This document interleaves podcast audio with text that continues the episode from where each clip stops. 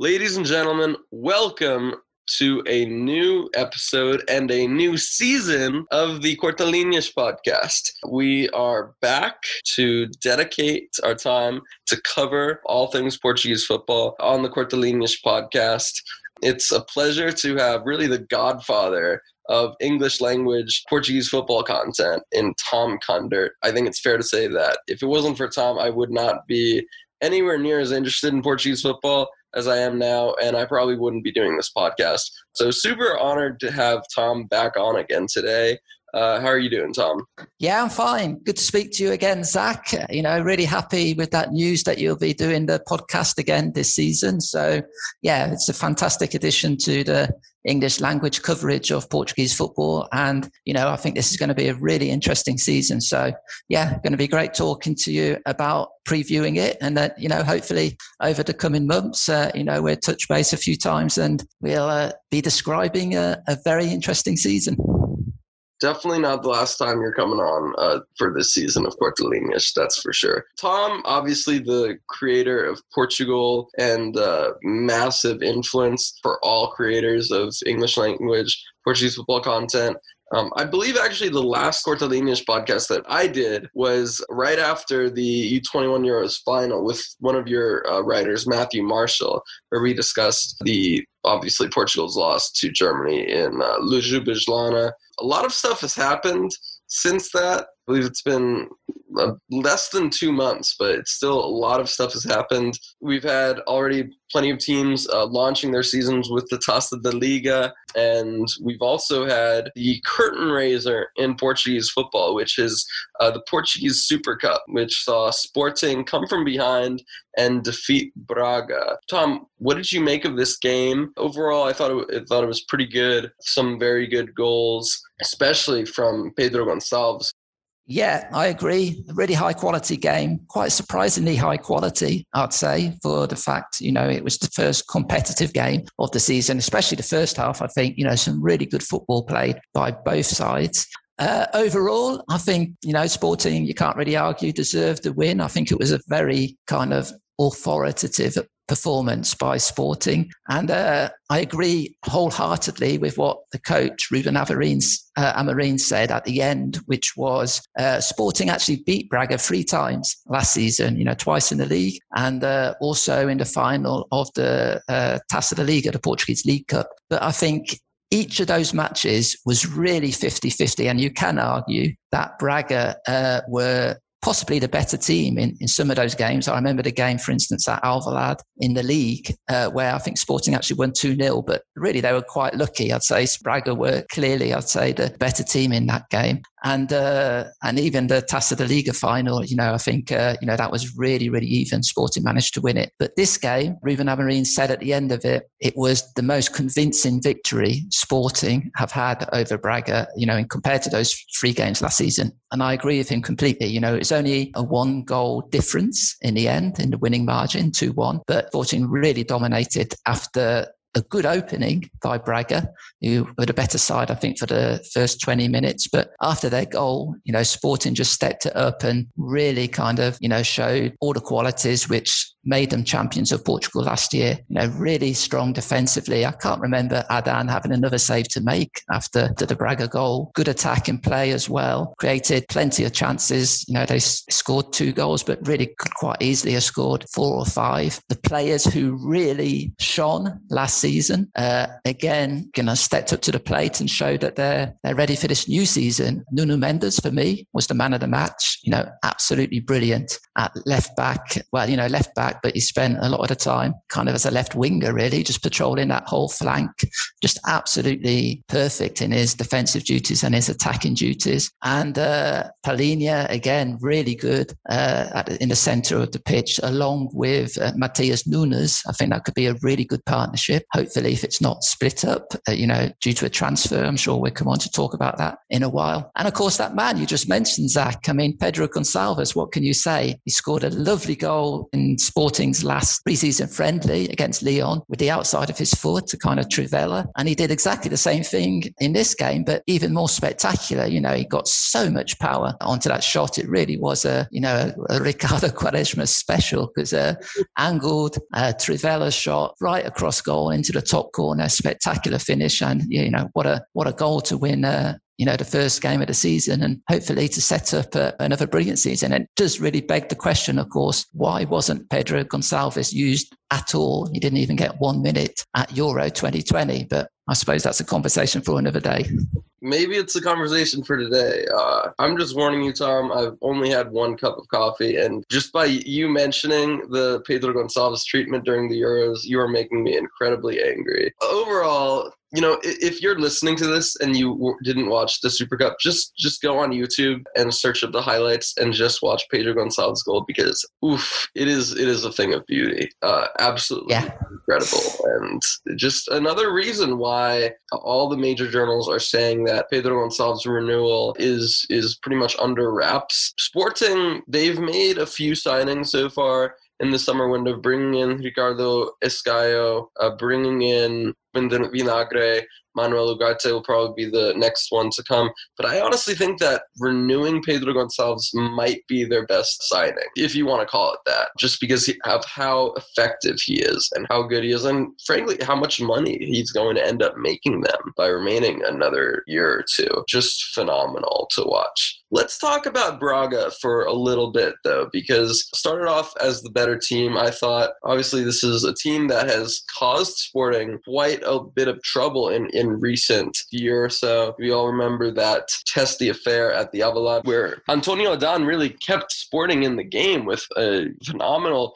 performance in goal. This, on the other hand, I thought was a bit more composed. I think that Braga were probably the better team for the first 20, 30 minutes. You know, obviously getting the goal to start the match. But once they conceded the go ahead goal from Pedro Gonçalves right before halftime, you know, it really just did not seem like they were capable of challenging Sporting. It definitely seemed like a lot closer to 3 1 than 2 2 obviously Braga and Carlos Carvalhal missing quite a few players such as Andre Castro, Lucas Piazon, Lucas Mineiro, Fabio Martins, David Carmo, so on and so on. But I do think that this has been somewhat of a common issue with Braga. They will start off strong under Carvalhal, but once they concede an equalizer or concede the go-ahead goal, they can't really find a way to get themselves back in the game. What are your expectations for this Braga side? Do you think that that last weekend's uh, loss was an accurate predictor of how they'll do this season under Carvalhal? Yeah, maybe, maybe. I mean, you you're right there, Zach, isn't it? Uh Carlos Carvalhal spoke afterwards, and he, you know, without really making an excuse, but he he made sure that people didn't forget that they were missing quite a few players, you know, quite a few important players. You know, Piazon was really superb when he left uh, Rio Ave and joined Braga second half of last season. So he, he was a big loss. I think I'm interested also to see how Fabio Martins does this season. Is re- I really, you know, rate him highly, and he's never really ever had a, a regular starting place at Braga. Uh, he was always kind of, uh, you know, on and off, and then of course he went to to the Middle East. is is back now, so I think he could be a big boost to them. I think the biggest for me, possibly the biggest question mark about whether Braga will kick on this season, have the same kind of season they had last season, which was an excellent season. We can't really deny. Or, you know, if they're matched out or maybe even go better, uh, will be whether or not they can keep hold of Al Musrati because, uh, you know, there's been rumours all summer that he'll be leaving, quite strong rumours that he'll be going to Benfica. That won't happen now. Again, it's not really certain he stays, but if he does stays, I think that would be a huge a huge boost to Braga and their chances. Uh, again, he was he was very good in this game, and uh, I think he's probably their most important player. So, yeah, it's difficult to say. That's an interesting point you make. Uh, I never really thought about that, Zach, that Braga tend to start well and then maybe tail off a bit. I think that's, uh, you know, just thinking back about last season. Of course, I remember the, the game against Porto, uh, the semi final of the Portuguese Cup, where that was definitely the case. They just had that amazing lightning start, didn't they? Went three goals up. Abel Ruiz and. Uh, exactly Right. Yeah.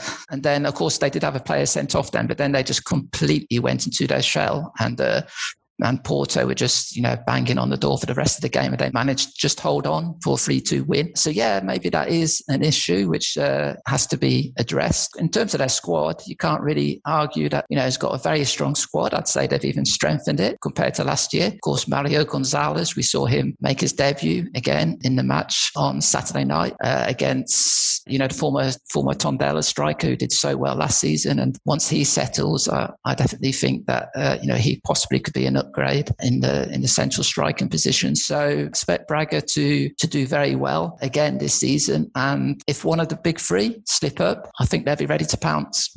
Yeah, you made some very shrewd points there in general, I think it's been a solid summer from Antonio Salvador's point of view at Braga. You know, bringing in some quality players. I think that the Mario Gonzalez deal for such a low fee, it's a very shrewd piece of business. You got likes of Paulo Oliveira as well coming in, and yeah, I'm excited to see how Braga do. Keeping Al Musrati, as you mentioned, is going to be massive because I think that he was one of the best players in the league last season. Oh yeah, without a doubt, without a doubt. Benfica yeah. were strongly linked but Braga really held firm on uh, their their price tag. He has a t- release clause of just 20 million euros, I believe, but Braga were holding out for I think 15 million, which is good price, but it's also a bit of a small fortune in Portugal. They held firm on them in the end, uh, forced uh, Benfica to turn their sights to Soualiho Meïté from Torino instead, purchasing from Torino for I believe 8 million euros. Does seem like Al will remain. But one player who has actually been linked to a departure from Braga in the past few weeks has been Ricardo Horta, emerged as one of the most effective forwards in Portuguese football under Carlos Carvalhal but actually linked to a departure to Atlanta United, who are also trying to get Thiago Almada from Vélez Sarsfield. It is a bit weird from my point of view, you know, as an American who follows uh, Liga Liga bwin, I guess, not Liga Nacional, Liga bwin. MLS just taking one of the best players in the league last season in Ryan Gauld, you know, signing him from Farense uh, and bringing him to Vancouver Whitecaps. And now Horta strongly linked to a move to Atlanta. It just seems kind of bizarre to me, but I, I do have to give them credit because one criticism I've always made of European clubs, of foreign European clubs, is that they really don't look at the non big three clubs enough, I think. You know, they strongly value players on Porto, Sporting, and Benfica, but when it comes to players, you know, on Famalicão, on Paços de Ferreira, on Farense, on Braga, you know, they kind of seem to turn a blind eye to them. But what do you think of potential links for Horta to Atlanta? Obviously, it won't be easy. We just saw how Paulo Fonseca rejected their, their offer to become the new coach. Overall, how, how valuable is Horta to Braga? Yeah, he's, he's a key player. He's really good. He's been, a lot of people say, I think there's some truth in the argument that Braga, they get a little bit of a raw deal when it comes to players being called up to the national team. Horta, I think, has definitely deserved to be called up to the national team. I don't think he has been called up at all, or maybe just got one cap. I can't remember. If, you know, you, you have to feel that if he was playing for a Benfica or Sporting or Porto, he, he surely would have got, uh, you know, called up to the national team more times. It's been so consistent. It's been so good. I actually think last season was perhaps one of his poorest season in the last three or four seasons. You know, he's just been fantastic. You know, he scored so many goals. He's not even a, you know, a central striker. We have to remember he's more of attacking midfield, a wide player, and uh, you know, really good eye for goal. Yeah, he's been superb, and he'll be, he will be a big miss if he if he is sold. I agree with you. It seems a bit of a strange move from his point of view. May well, I don't really want to talk badly about the MLS, you know, but you would have thought that he could have perhaps even got a, a move to mid to top range club. I would have said in, in or maybe even England or Italy if he was looking to leave Braga for more of a payday. I suppose from his point of view, he must be looking at this and thinking that it's maybe his last time, his last chance to get a big payday. I think he's 26, 27. So he's kind of in the prime of his career. And uh, maybe he thinks, and you've got to kind of look at the Seleção squad, and perhaps he, he's looking at it and thinking, oh, I haven't really got much chance of, of breaking into that squad now. You know, if I haven't done it now, perhaps I never will do. So perhaps looking to kind of cash in for the rest of his career. I suppose that's, that's I'm just trying to work out his his way of thinking, you know. But uh, but yeah, I think you know, just to cut a long story short, it's fantastic player. Would definitely be a miss for Braga if he leaves, and uh, yeah, it would definitely be a you know a big boost for for the MLS if he goes to play there. Yeah, I don't think any MLS fans will will begrudge you for anything that you said. I think that it was all true. Just uh heads up, they get a bit um, picky when you call it the MLS. They prefer to call it MLS. Ah, okay. Noted. so just a heads up. But um, no, I completely agree. Let's switch gears to, to the team that won this match, Sporting. Overall, it seems like they've had a solid window, bringing in Ruben Vinagre, bringing in Ricardo Esgaio from, from Braga, and it looks like they will follow that up with the signing of Manuel Ugarte from, from Famalicão as well. And even more importantly, they haven't really had any major departures so far. Obviously, still a few weeks left to go, but uh, really no key players from the title winning team have departed sporting so far. Vitorino Antunes, you know, played a bit role, but he has left for Paços Ferreira. And yeah, not many players apart from, of course, João Mario, who was on loan at Sporting and looked pretty much certain to join Sporting on a permanent transfer, but eventually joined uh, Benfica. We'll talk about that soon, I'm, I'm sure. But in a way, it almost seems like too good to be true. Sporting are a club who, who obviously had to sell their top players in recent years, you know, Bruno Fernandes and so on and so on. But there have been rumors in the Portuguese press that some player may need to be sacrificed, whether it's Matheus Nunes, João Palhinha, Jovane Cabral, of course, Nuno Mendes linked. But as a sporting fan and a Portuguese journalist, what are your thoughts on this, on Sporting's transfer window so far?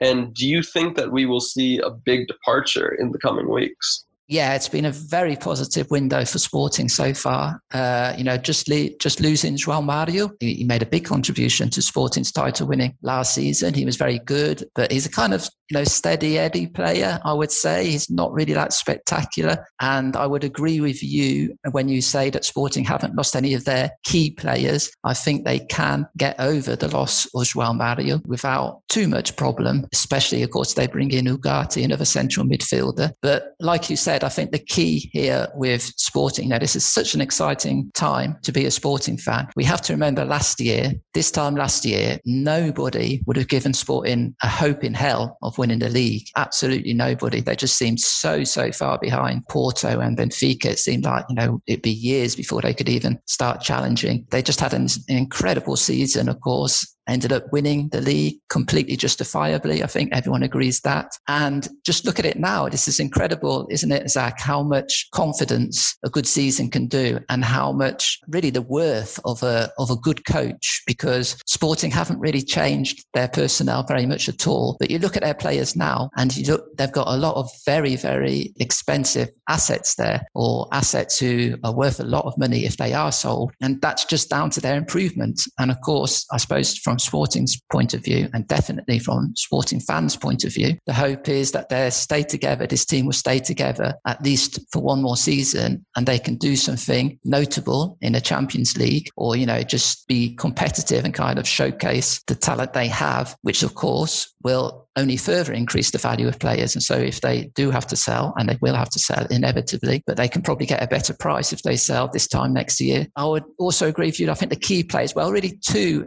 absolutely key players, I would say, Sporting have, who I think the team would be severely weakened if either of them leave. And that is Pedro Gonçalves, which just talked about, and Palhinha, João Palhinha. Uh, you know, he has just been absolutely outstanding. The, his, he was a very good player. At Braga.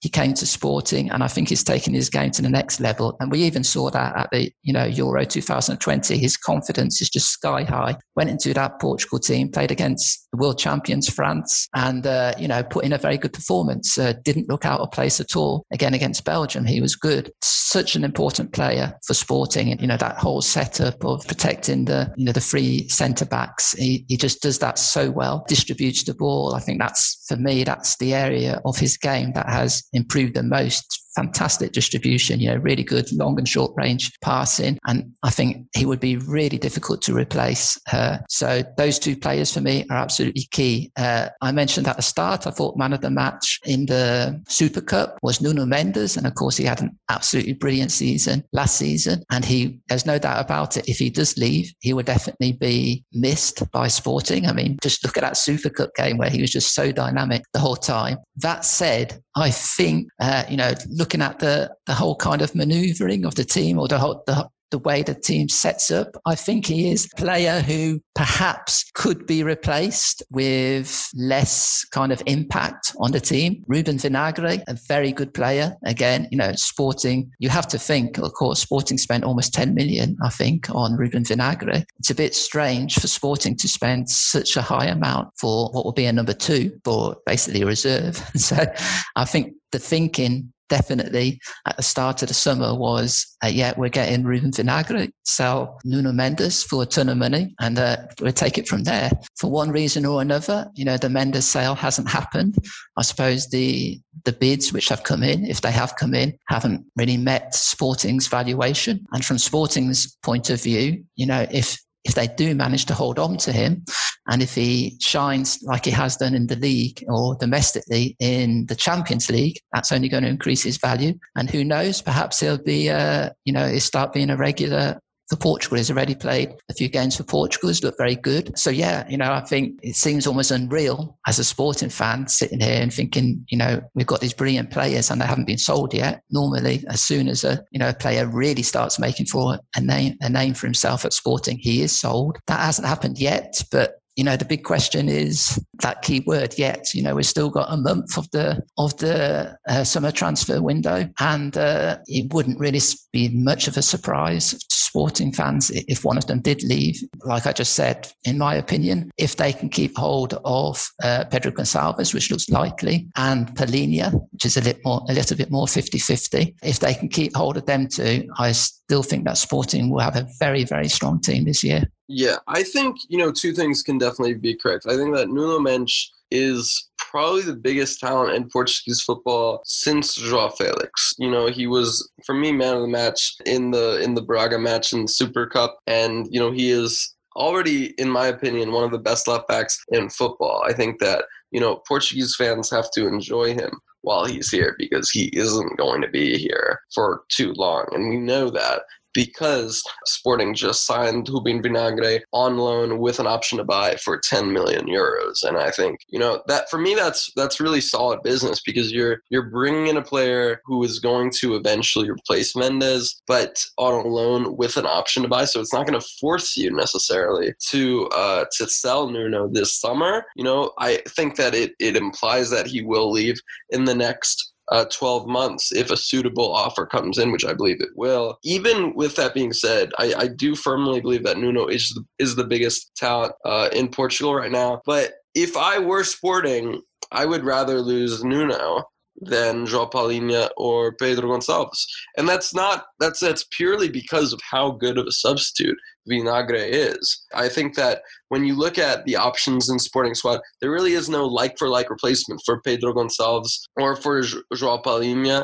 Uh, obviously, they, they could find somebody with potentially similar quality, but I, for me, there, there's no discussion. If I was a Sporting fan, I would rather sell Ma- Matheus Nunes or even Jovane Cabral than Nuno Mendes but you know, at the end of the day, if, if Nuno does get sold, it'll be for I think 50 million uh, potentially 60 million euros. In Portugal, that's that's too good to pass up. So we'll see what happens. Uh, as we mentioned, João Mario, the biggest real departure of the Sporting transfer window, uh, it seemed like he would join Sporting on permanent deal this summer after his fantastic uh, performance um, last season. But it seemed like Sporting kind of lowballed him or lowballed Inter, shall we say. Negotiations broke down, and eventually João Mario ends up joining uh, Sporting's crosstown rivals Benfica on a free transfer, quote unquote free transfer, and that leaves a hole in midfield. Um, it seems like Sporting will will fill that departure with the signing of Manuel Ugarte from Famalicão, who is um, in the Ur- and very promising Uruguayan midfielder. So between Manuel Ugarte, between Daniel Bragança, who is um, a Sporting Alcochete uh, Academy product, as well as Matheus Nunes, strongly linked with a departure to Everton this summer, and even Bruno Tabata, who is more of an attacking player but's been tested kind of in that eight role. Who do you think has the best shot of replacing João Mario and, and filling in next to Palhinha in Sporting's midfield this season? Yeah, I'm a big fan of Ma- of Matheus Nunes. I've always liked him. I liked him last season. I thought he perhaps could have got a few more minutes than he did get. But even the role he did play last season, he was by no means a, a first team starter. He didn't start many games. Often came on as a substitute. But even so, he you know, he really uh, made his presence felt when he was on the pitch, scored some absolutely key goals. Of course, I remember especially the last second winner against Benfica, which really kind of, I think that was the first time that sporting fans really started believing that they could actually win the league. I think it was just, just after Christmas or just before Christmas or, you know, around about turn of the year. And they, you know, that, that actually put a bit of distance between sporting and Benfica and uh, really, you know, set them up, I think, for, for what what would eventually be the title charge. And of course, uh, he did also score, as well as that goal, probably the most important goal in the whole season, which was when Sporting were hitting that rocky patch uh, towards the end of last season, got a few draws in a row, and Porto were just winning game after game. And it looked like Porto were about to catch Sporting and maybe even overtake them when Sporting went to Braga and had a player sent off. Of course, uh, Inacio, uh, wasn't he? Gonçalo Inácio was sent off early on, but like they were going to, you know, had to play 70 odd minutes against Braga away with 10 men. It looked like things were getting a bit dodgy for Sporting, and they ended up holding on. And then right towards the end, that man again, Matheus Nunes, comes up, absolutely vital goal. Sporting end up uh, winning that game. And I think that was the time when, uh, you know, Sporting won the league basically with that victory. So, yeah, I'm a big fan of his. There's been, like you mentioned earlier, there's been rumours all summer that he's been strongly linked to Everton and moved there. I think if he did go to England, you know, whether it's Everton or somewhere else, I think it'd be a success there because, you know, he's a big physical player, uh, certainly kind of the hurly-burly, all-action style of the of the Premier League. That won't phase him at all. And uh, I'd be sorry to, to lose him if Sporting do sell him. Uh, that said, of course, Bragança, like you mentioned there, an Alcochete uh, Academy graduate, which uh, for sporting fans, or I suppose fans of any team, you know, we always love to see players kind of one of your own coming through the ranks and, and making it. And he's shown, uh, you know, what a fantastic player he can be, especially, uh, you know, for Portugal in the under 21s, even for sporting last season. Again, you know, didn't get a whole lot of minutes, but when he did play, did a good job generally. And, uh, you know, very different kind of player to Matheus Nunes, much kind of more smoother attacking, a bit more of a smoother attacking type player, maybe a bit more skillful and technical than Matheus Nunes, but without the kind of physical attributes that Nunes has got. Could work with uh, with Palhinha, you know, those two kind of two different types of players. And then, yeah, like you said, Tabata has been used. It's actually looked quite good when it's been used there, but I think that's a bit more of an experiment, which I expect Sporting would only use that system perhaps against the more weaker sides, uh, you know, for league games, where uh, I think that might leave them a bit exposed in the middle of the pitch. But if they're playing against a weaker side and they don't think they're going to, you know, there's there's much chance of, of conceding goals or coming under threat, that could be a solution as well. Putting in Tabata and uh, you know next to Palhinha to kind of help open up the opposition defence, a, a defence which just sits deep and doesn't really attack all game. So yeah, three options there. My preferred option would be Matheus Nunes, but uh, you know, especially if Sporting kind of tie up this deal for uh, Manuel Ugarte, which looks on the cards. Uh, you, you know, it's, you, you, can't really see how can Sporting keep buying players without selling anyone. You know, that's not, unfortunately, that's not the way it works for Sporting. And so uh, perhaps, perhaps Nunes would be the one to be sold in that case. And, uh, you know, if that's the case, uh, I can't really say that I saw a, massive amount of Famalicão last season. So, you know, I'd have to kind of run the rule over Ugarte a, a, bit more to see if he's, you know, if I think he can do a similar job to Nunes or, or Bragança. But I suppose if Sporting are spending that much money on him, uh, you know, they must, they must have seen something there and they think it'd be a, a decent substitute. Yeah, Matheus Nunes, I think he had quite a few big goals uh, last season. He's a player who he does seem kind of like a hybrid between a midfielder and a forward. He can cause opposition teams a lot of damage with his uh, movement as well as his end product. You know, as they say in in Portugal, again that like encher o campo, right? He like fills the pitch in a way. Personally, if it was up to me, I, I would rather sell him than you know any of the other players we've mentioned because of I think that you know Ugarte Bragança, uh, Tabata, and you know bringing in probably a cheaper option. If you can get 20 million for him and keep like Sapalinha and Nuno for another season, I would do it. But I, I have come to like Matheus. I, I will admit um, he had a very interesting interview this summer where he's just basically talking about his early life in Brazil and how he grew up without a father. I believe he said something like, "My mother still doesn't know how I didn't become a thief or a drug dealer. And it was just a really, really interesting conversation and uh, interview about his life in the favelas and coming to Portugal. I really liked his performance in the Super Cup.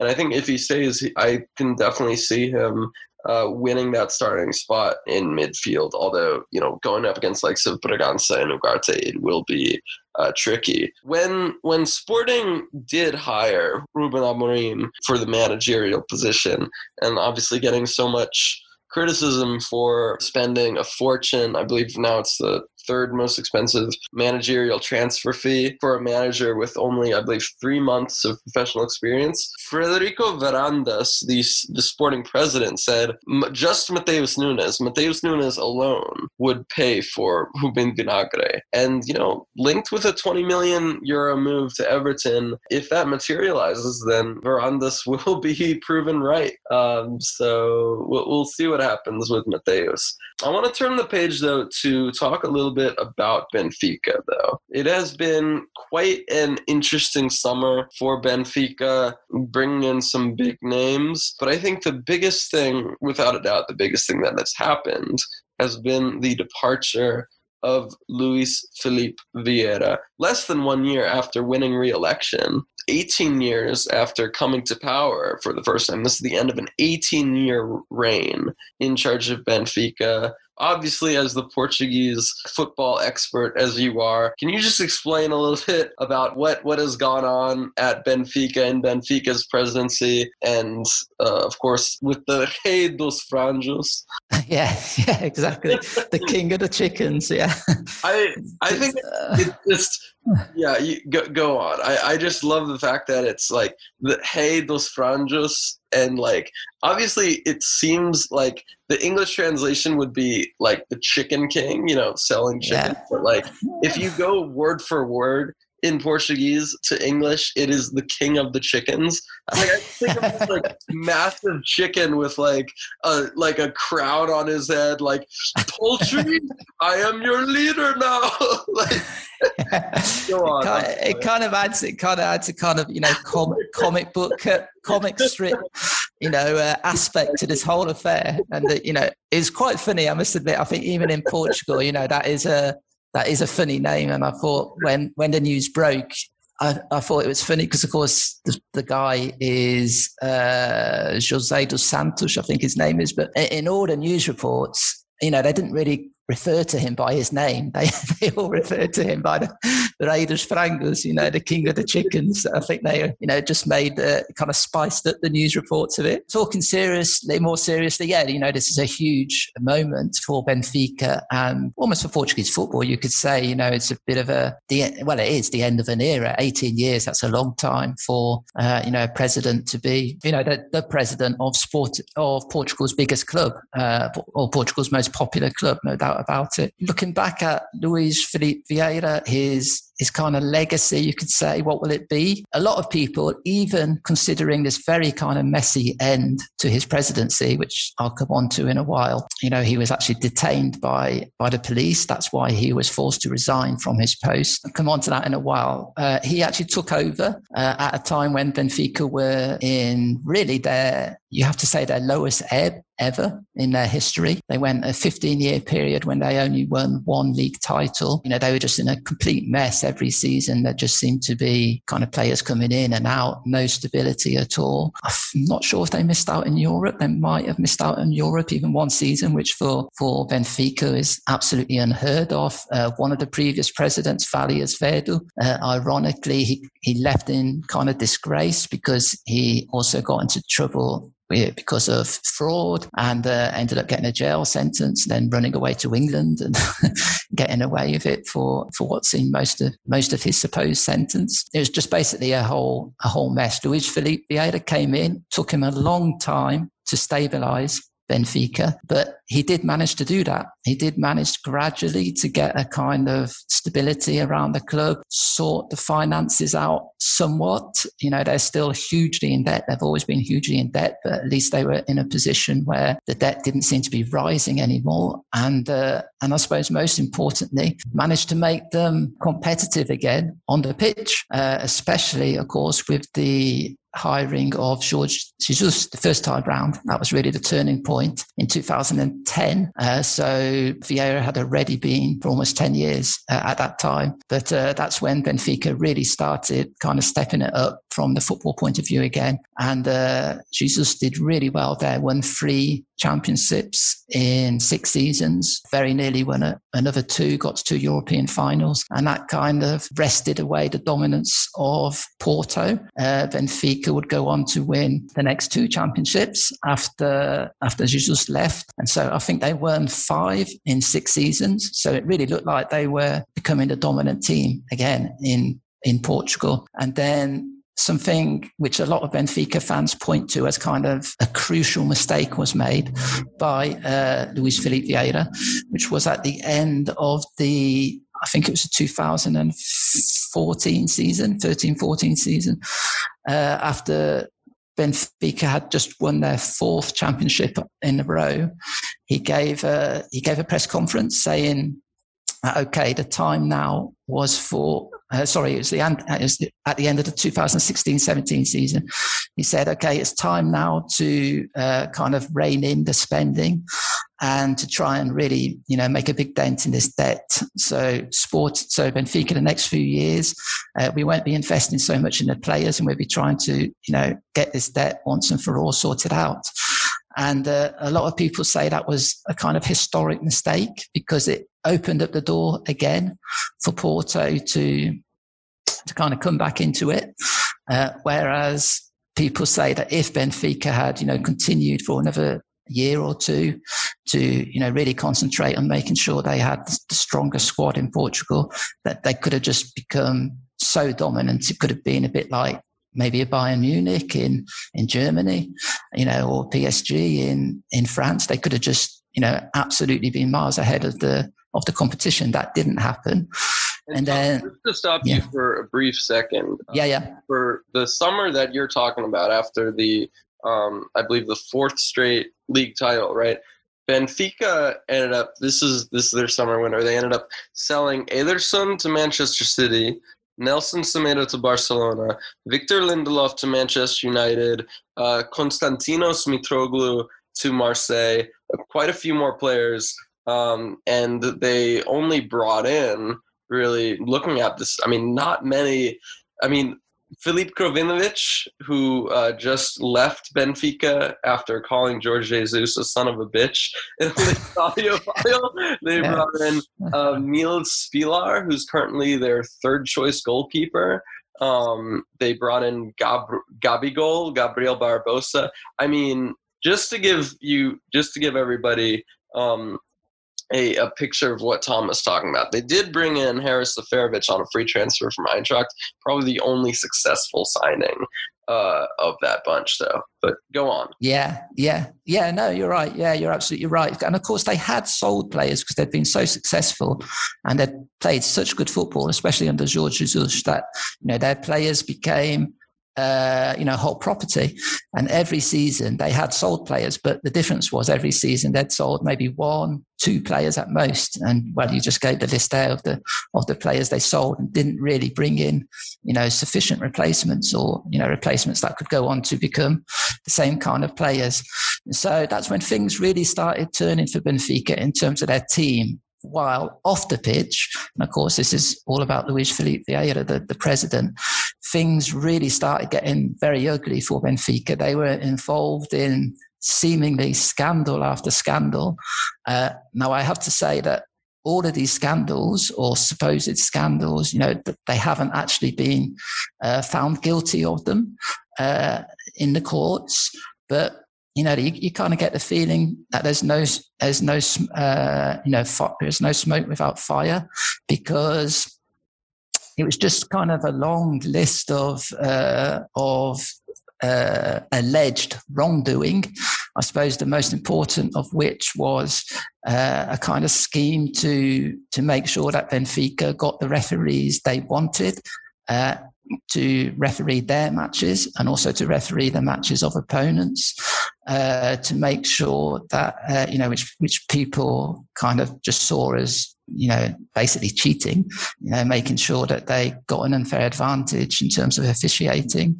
Uh, there was a big scandal also involved in that in the fact that an employee at Sport at Benfica at the time uh, had very strong links to uh, people in the very high up in the Portuguese judicial system, and so they got inside information, which you know helped them to kind of defend themselves from these accusations, or even kind of take preemptive action against these accusations. Uh, and then, in terms of Luis Felipe Vieira himself, is a very successful businessman here in Portugal, but his businesses were uh, quite apart from Benfica, were again the subject of lots of police investigation. Even earlier this year, he had to he was hauled before Parliament, a parliamentary he- hearing, because of a huge debt uh, that his businesses have accrued with uh, BES Bank, the Novo Bank, uh, formerly the Espírito Santo Bank, and uh, that was kind of uh, that that bank collapsed in well another scandal but i won't go, go on to that otherwise that will just get too complicated. But uh, it was uh, luis felipe vieira uh, his his is absolutely incredible. A debt of uh, 100 million euros, I think, was uh, supposedly outstanding to this bank, and with uh, you know the Portuguese uh, tax revenue system apparently being, you know, being kind of sold short, and uh, it, a lot of people, again, a lot of Benfica fans were very unhappy at the fact that at that parliamentary hearing, which supposedly was just because of his business dealings.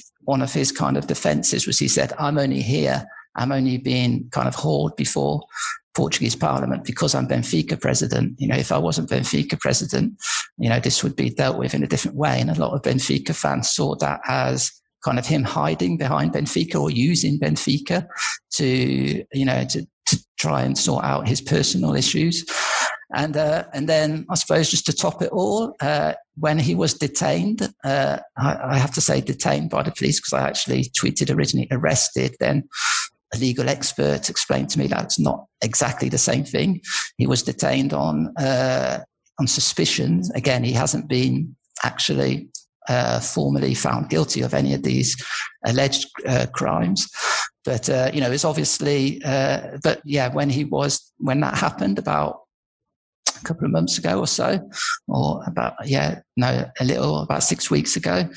Uh, one of the crimes for which he was detained was supposedly uh, using Benfica to his benefit financially.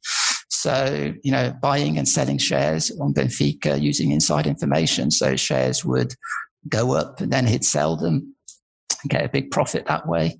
And so this, I think that's really the moment when things changed. Uh, it, it already had a lot of critics among the Benfica fan base. But I think that was the moment when a lot of Benfica fans just really kind of any lingering support he did have kind of evaporated, you know, because they if these uh, allegations are proved to, true, it's basically stealing from the club. So you know, it's kind of no greater sin you can do. That kind of undoes a lot all his previous good work as well.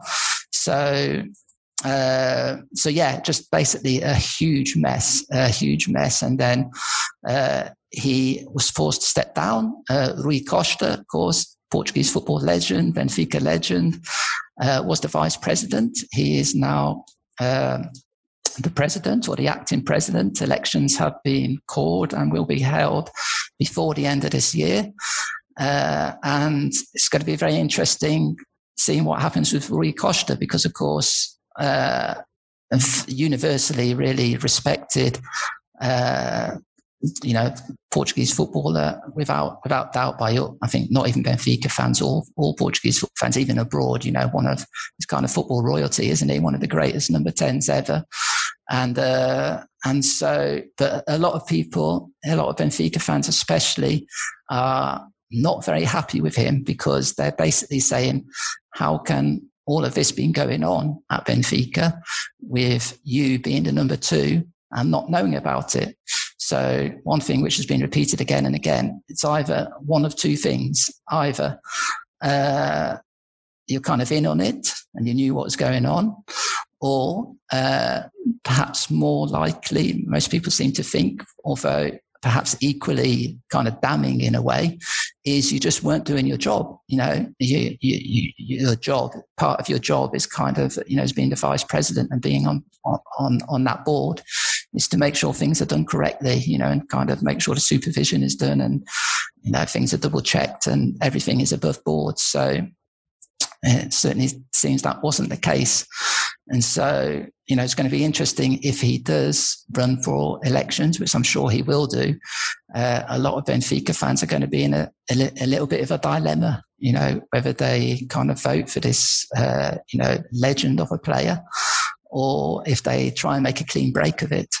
So, yeah, it's all, you know, very messy, a bit of a soap opera. Uh, you know, nothing to do with actual football itself, but you, you have to say very kind of interesting what is happening at Benfica now. And uh, like I wrote, kind of looking forward to this new season. I, I always think it's amazing in football how quickly things can change.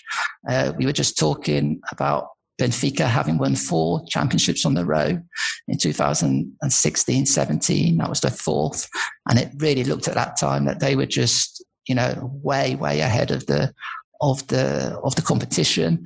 And uh, you know, also we have to remember that Porto themselves were in a bit of a state at this time. They'd been they'd been caught foul of the financial fair play rules of UEFA, so they weren't even allowed to, to buy anyone. You know, Sporting were just in a complete mess again, just non-stop, constant infighting. And then, you know, even before we talk about the, the Alcochete incident. So uh, Benfica really seemed to have the path clear to dominate in Portuguese football. But here we are, four years later. And, uh, you know, arguably Benfica are in a bigger, uh, you know, as big a mess or the bigger mess out, out of all the three grands at the moment.